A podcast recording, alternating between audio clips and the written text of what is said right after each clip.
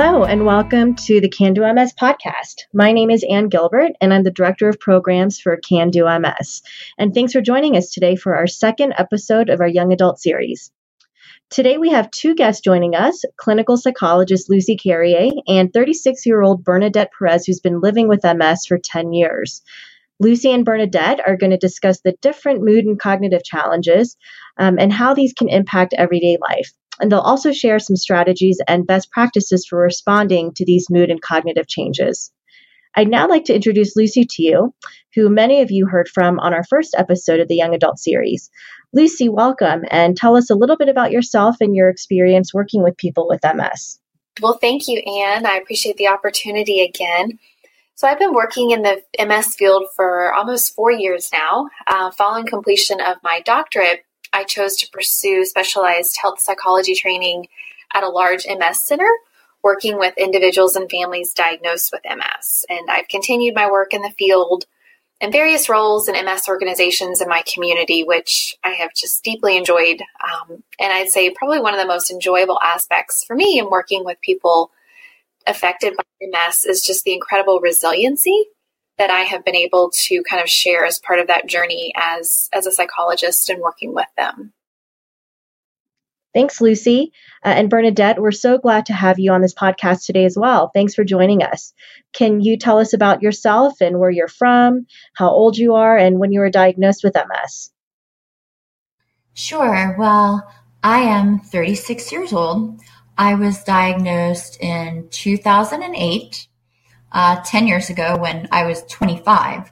Um, my story is kind of interesting. I had my first relapse when I was vacationing in Madrid, uh, which was very difficult, um, obviously, to navigate the waters of uh, a culture that you you have language disparities in between you. Um, so that was quite the feat. But I have relapsing remitting MS. I live in Atlanta. I grew up on Long Island. I moved to Atlanta in 1989 and I finished high school here. And then I went up to school in DC where I uh, did my undergrad, my master's, and moved down to Atlanta to be closer to my family my mother, my father, my sister, who has two children. Um, my husband and I are the godparents of them. So it was really important for us to be closer to them through their formative years. Um, and that is where I'm at currently.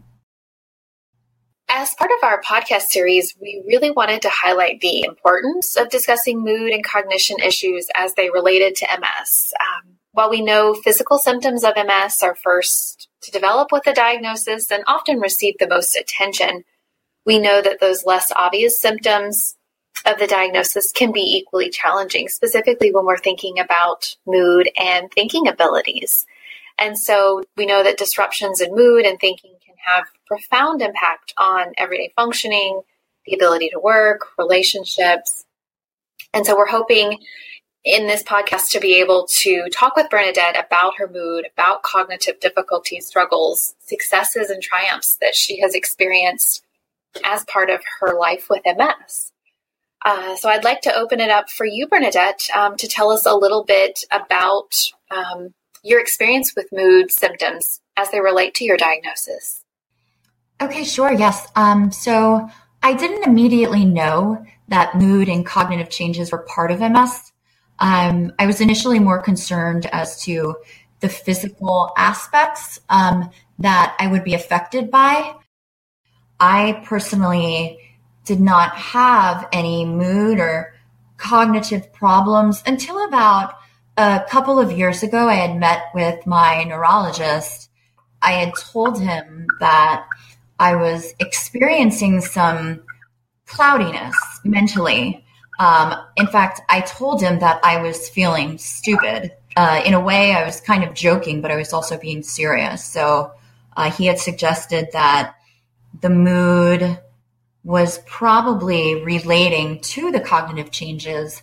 I was put on depression medication that had a tremendous effect. It was an incredible difference that I was able to experience the the cloudiness had subsided. And once I was on medication, I was feeling more mentally balanced. And most importantly, I didn't have the anxiety that would, hin- that would hinder accomplishing my daily tasks. So I was very happy with the place that I was at. You've really had quite a journey um, in terms of when you first recognized your symptoms, talking with your doctor about it. I'd love to hear, you know, what that was like for you with your doctor, you know, in the exam room, hearing that you might be depressed and finally kind of putting a name to some of those mood struggles that you had been experiencing. What was that like?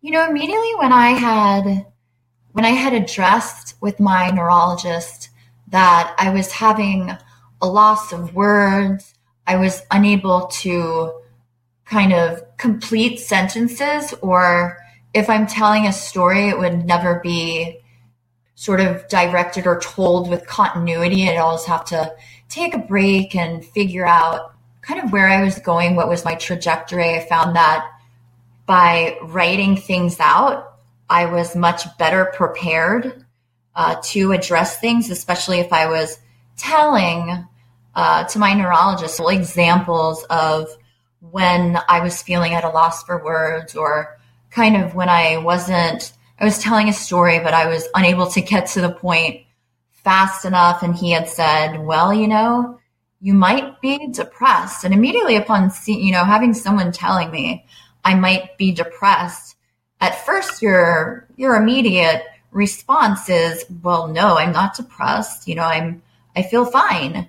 But also you have to expect or at least address the inevitable um, of what the disease can bring with it um, again, like I had said, I felt impenetrable to anything. Uh, you know, the physical aspects, you can work on them, but, you know, it is what it is. So when I had heard depressed and I had immediately said, no way, I had to kind of accept the fact that, okay, um, maybe I am depressed. I think of times where, you know, anyone could fall into, um, into feeling depressed or, you know, there are times that you are kind of down in the dumps and depression and anxiety are closely related. I could understand the the anxiety as I I oftentimes let my anxiety put a spell on my daily tasks and hinder a great deal of accomplishing what I had already written out. I was unable um, to multitask so a lot of that was, you know, accepting and sort of you, I mean, accepting takes a really long time, but at least accepting to the fact of, okay, medical professionals are telling me I might have this and it's better to get it addressed than to overlook it and let it linger and become a larger problem.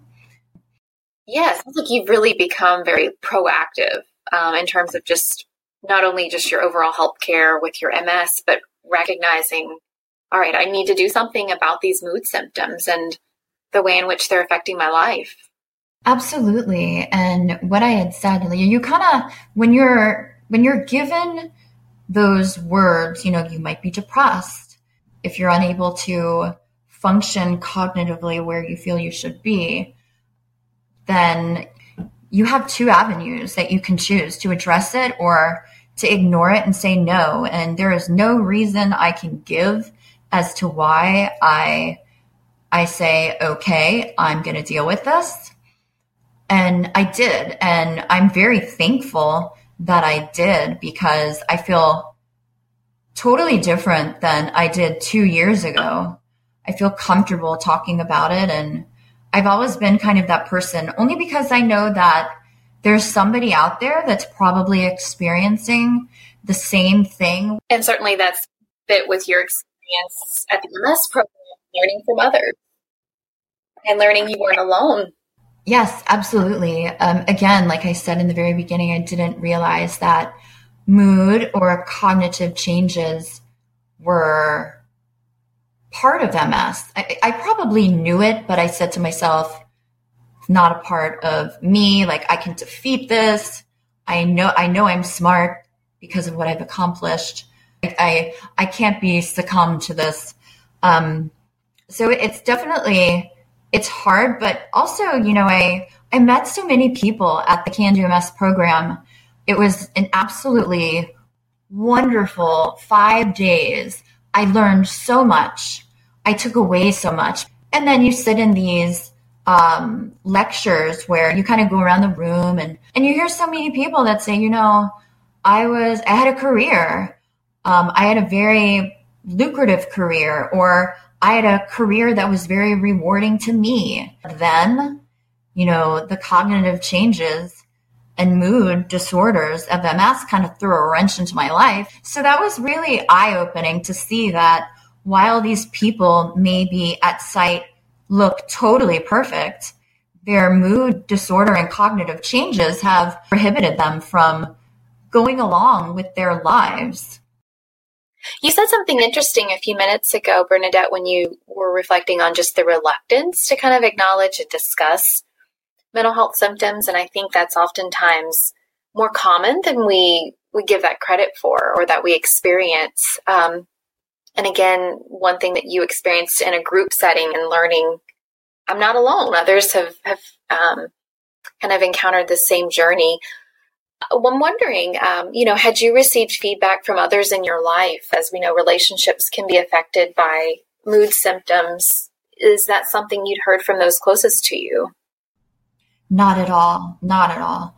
You know, no one sees me trying to struggle with, you know, finishing a sentence or telling a story and thinking about, you know, another totally randomized different subject that's kind of taking me away from the continuity of me telling a story. Uh, those closest to me might say, oh, she probably thought of something different. And, you know, just any other person just thinks about something different and goes on a different tangent. Um, so, so nobody around me, closest to me, has ever really um, noticed the cognitive changes and said anything.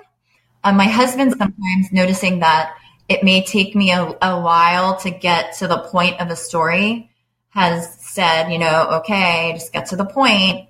And, you know, that, that kind of makes your mind totally cloudy where you're like, I don't even remember what I was saying because you're frustrated that somebody noticed. Not particularly helpful, it sounds like.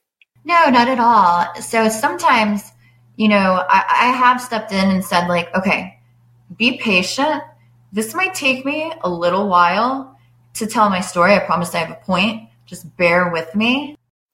Well, one thing I'm struck with with you know listening to you bernadette is really being an advocate for yourself and letting others know what it is you need specifically as it relates to these invisible symptoms of ms which we know are so incredibly common living with this disease and are unpredictable from one day to the next. And I really love how you were able to pull in and have started to kind of educate your family about the role that stress plays and how it's easy for you to get off track if right yes um, but going back to what you had said you will deal with you know people who who are unable to comprehend or aren't patient or don't have the empathy that's life and that's you meet many different people. Um, but I, I know all of that because all of my immediate family, they all have those different personalities, which in a way it's challenging, but I also know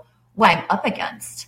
So, and I'm ready, you know, to say, okay, you know, you need to slow down because you're really overwhelming me. And I have no problem whatsoever um, being totally open, honest, and transparent um, with people around me, family, for example, that you know may stress me out or may overwhelm me or may say, you know, you're taking too long, get to the point. I have no problem, you know, saying this is why, you know, X is happening because of Y.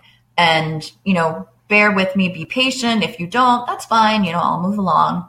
I enjoy um, sharing my stories and ways that I've remedied things because you can only learn from it. It's really empowering for you. And one thing I really like and that has struck me, Bernadette, listening to you is the the toolkit you have kind of assembled over the years and how to deal with these various mood as well as cognitive difficulties. As we know, not one strategy is going to work every time for one particular issue. And so you have really developed, I think, a pretty nice array of different things that work at different times for different days, essentially. Yes. So different times, um, you know, obviously call for different ways of doing things. Um, but I spend time reading a lot and I I usually if I'm come across something that I don't understand, you know, it's only me and, and between me and what I'm reading. You know, I can take all the time in the world to go back and read it. I sometimes ask myself, like, okay, I just read this article. If someone were to ask me what I read, how would I summarize it?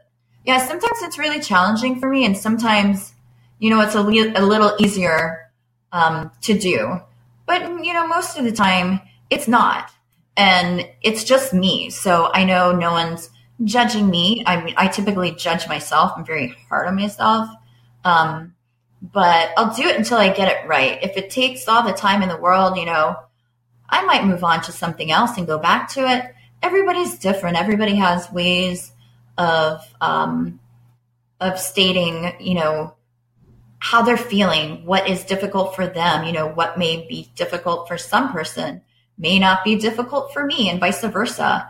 I, when I read things, uh, there's a ton of words that I know I knew at some point in my life, but I found myself writing them down on flashcard or index cards and using them as flashcards. So I write it on the other side, I define it, and I, I feel, I feel a great reward from doing that. And, you know, I might put a stack of flashcards down and not go back to them but they're always there. So I might go back to them and challenge myself mentally. And if I get three right, you know, it feels pretty good. Everybody has a different way of doing things. So it sounds like you've really, again, tried to kind of hone what works for you in terms of managing these difficulties with attention, concentration, the distraction, and this daily practice for you has. It sounds um, sounds like it's been beneficial. It has, and sometimes you know, I'll be really tired and I won't want to write all the things down. And that's fine. You can go back to it or, you know, or you don't have to.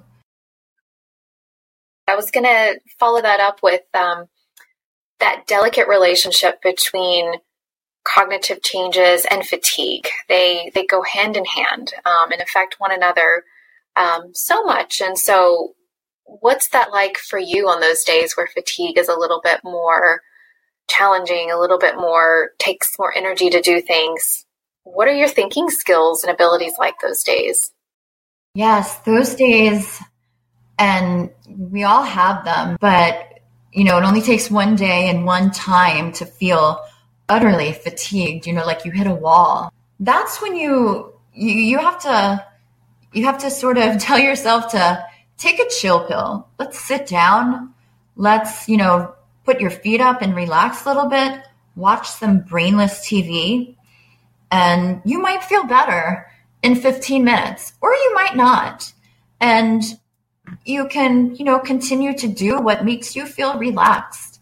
Um, I tend to notice that when I'm mentally fatigued, I write down more stuff because I know I'm going to forget it in five to 10 minutes mental fatigue certainly has a great deal to do with cognitive changes. Um, but I think it's important to tell yourself, you know, my mind is feeling cloudy because I'm thinking of a million things. Let me get it out of my head, write it down. But also, it's okay. You know, it's it's a side effect and it's a side effect that's not going anywhere. So accepting it is very hard, but if you can accept it and find ways to um, remediate it, then you know that's a that's a feat in of itself.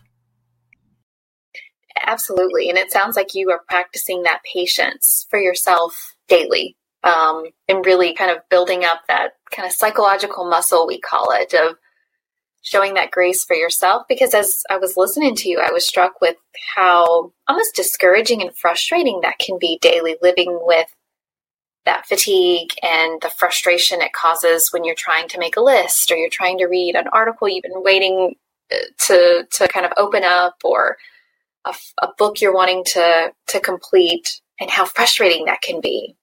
Yes, absolutely. It, it's incredibly frustrating I, you know, I've I've had MS for 10 years and I just started to accept the fact of all of these symptoms and you know what they what affects what, you know, stress affects this, mental fatigue, mood, you know, cognition, uh, obstacles.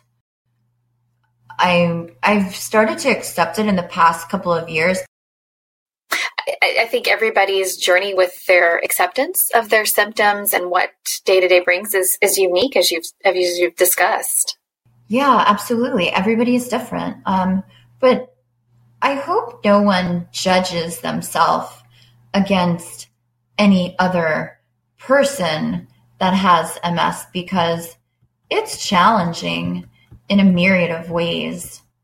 Um, the way that one person might deal with something might be a totally separate way for you. So, you know, I might have a, a memory, a memory problem, or I might not be able to finish telling a story.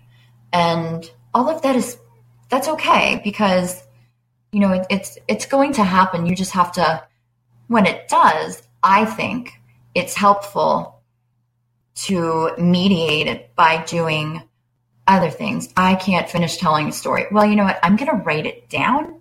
And when I tell it, if I sort of go off on another tangent, I'm going to have that paper with me and I'm going to be able to pick up where I left off.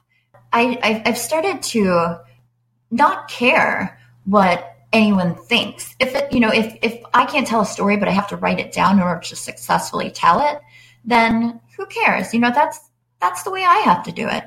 Everybody has a different way of doing things. You know, do it, do what works for you and don't worry about what anyone else thinks. I think you characterized it quite well. You, you found what worked for your personality um, and how you've approached uh, this this disease and managing it day to day.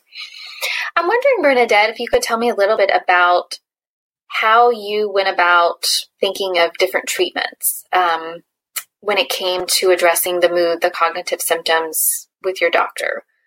Oftentimes, we um, encourage our um, our patients when we're working in the context of MS of exercise. We talk about psychotherapy, medications. What was that decision making process like for you? Well, the decision making process was only difficult because I didn't know what kind of doctor to see. I found what works for me because my neurologist had suggested to me to see a psychiatrist because if it was indeed depression and anxiety that I was having, I needed to see a doctor that I was able to uh, receive medication. So after seeing a psychiatrist for a couple of months, and working on the correct dosage, I had stopped seeing her because what I felt I needed was talk therapy. So I, and psychologists, and even, you know, counselors or uh, social workers are also able to do that. So I'm at the point where I have stopped seeing my psychiatrist because I I felt really comfortable with the medication that I am currently on for depression and anxiety. And I knew I needed to see someone with that can do talk therapy. So that is the point where I am at. I I am currently seeking and finding people that um, fall under my insurance. Um, in the past, I had had talk therapy when I lived in DC. I was seeing a psychologist, and I'll tell you what, there is nothing like talk therapy, and that's really the most important realization is realizing, okay, I have a problem or an issue or something I need to tackle. I need to seek treatment in whatever way to, you know, to, to get it taken care of.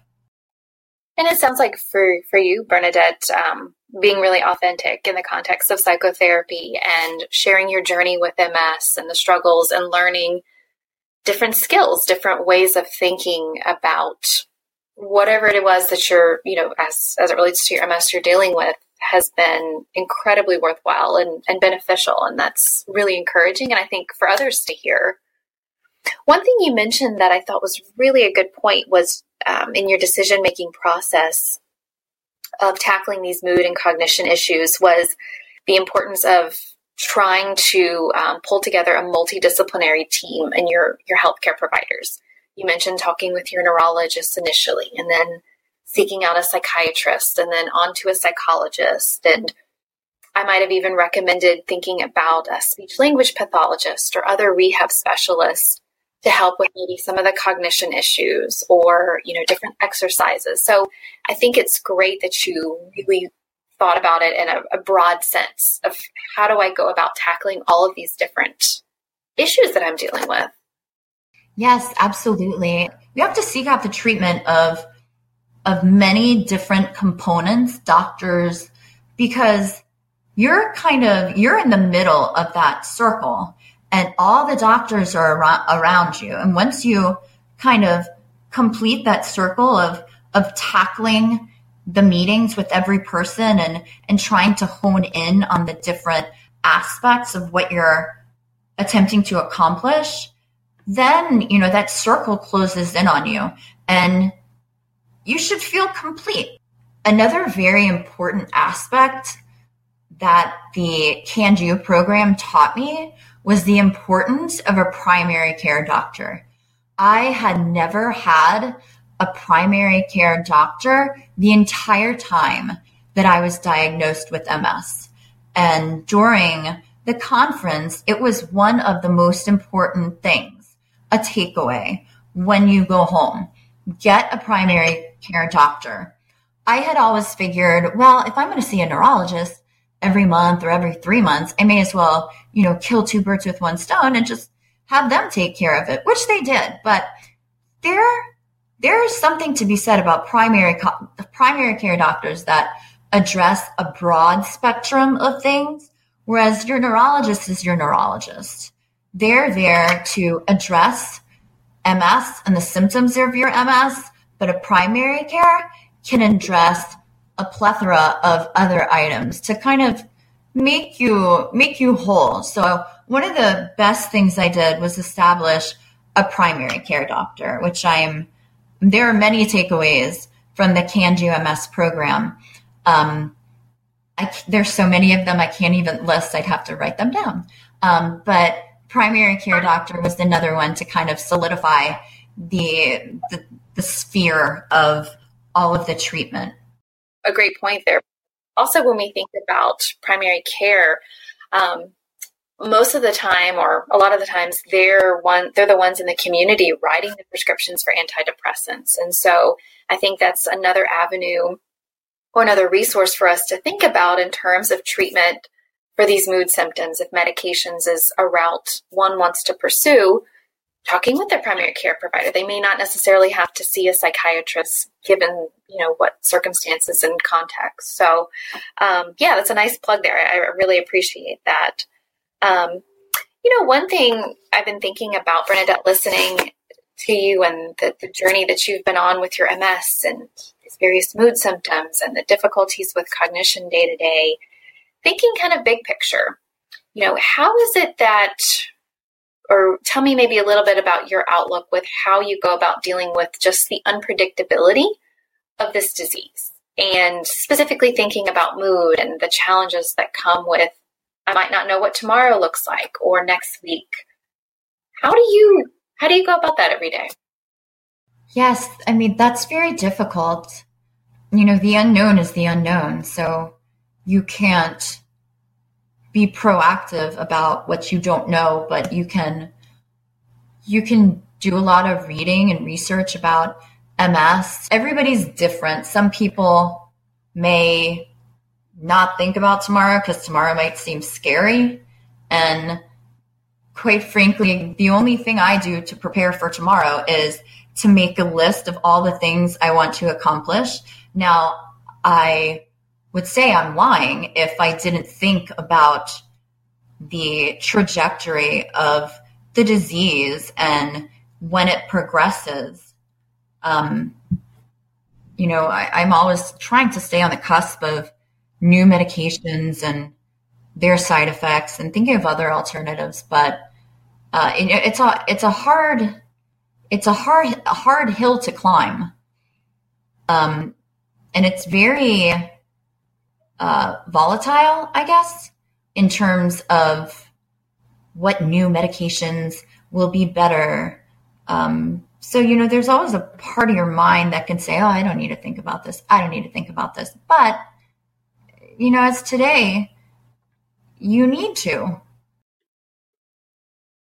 And you're right. I think there is a balance there that it's elusive, I think, at times for us to want to strike between acknowledging what might be going on with regard to our current disease status, acknowledging medications, the roles that they can play, other supplementary therapies, and really seeking those out. And on the other hand, not obsessing over it or perseverating on it and all the negative and the bad things because at the end of the day, it can eat you alive.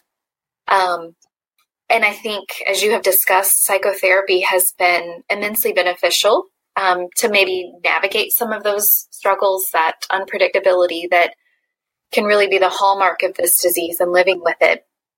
And having those outlets, if it's talking to someone, if it's relationships um, outside of a professional context, you know, really trying to kind of build up that network as well as your own healthcare providers and the team that you have assembled to deal with the myriad of symptoms that have has come living with this disease you know, this topic is definitely a little bit more personal, talking about mood and cognition and big things. So thank you so much for being vulnerable and opening up. Absolutely. I agree, Lucy. Uh, thank you so much, Bernadette, for being so open and for sharing with us on this podcast. I'm sure that our listeners have been able to learn so much based on your experiences. Uh, and thank you to Lucy as well. Before we conclude, I'd like to recognize our sponsors uh, for helping to support this program. Thanks to Above MS, brought to us by Biogen, EMD Serono, Genentech, Novartis, and Sanofi Genzyme. Please tune in to our third and final podcast of this young adult series, which will be on the topic of relationships. And that will be available on our website at cando-ms.org on September 5th. Thanks so much for tuning in, and we'll see you soon.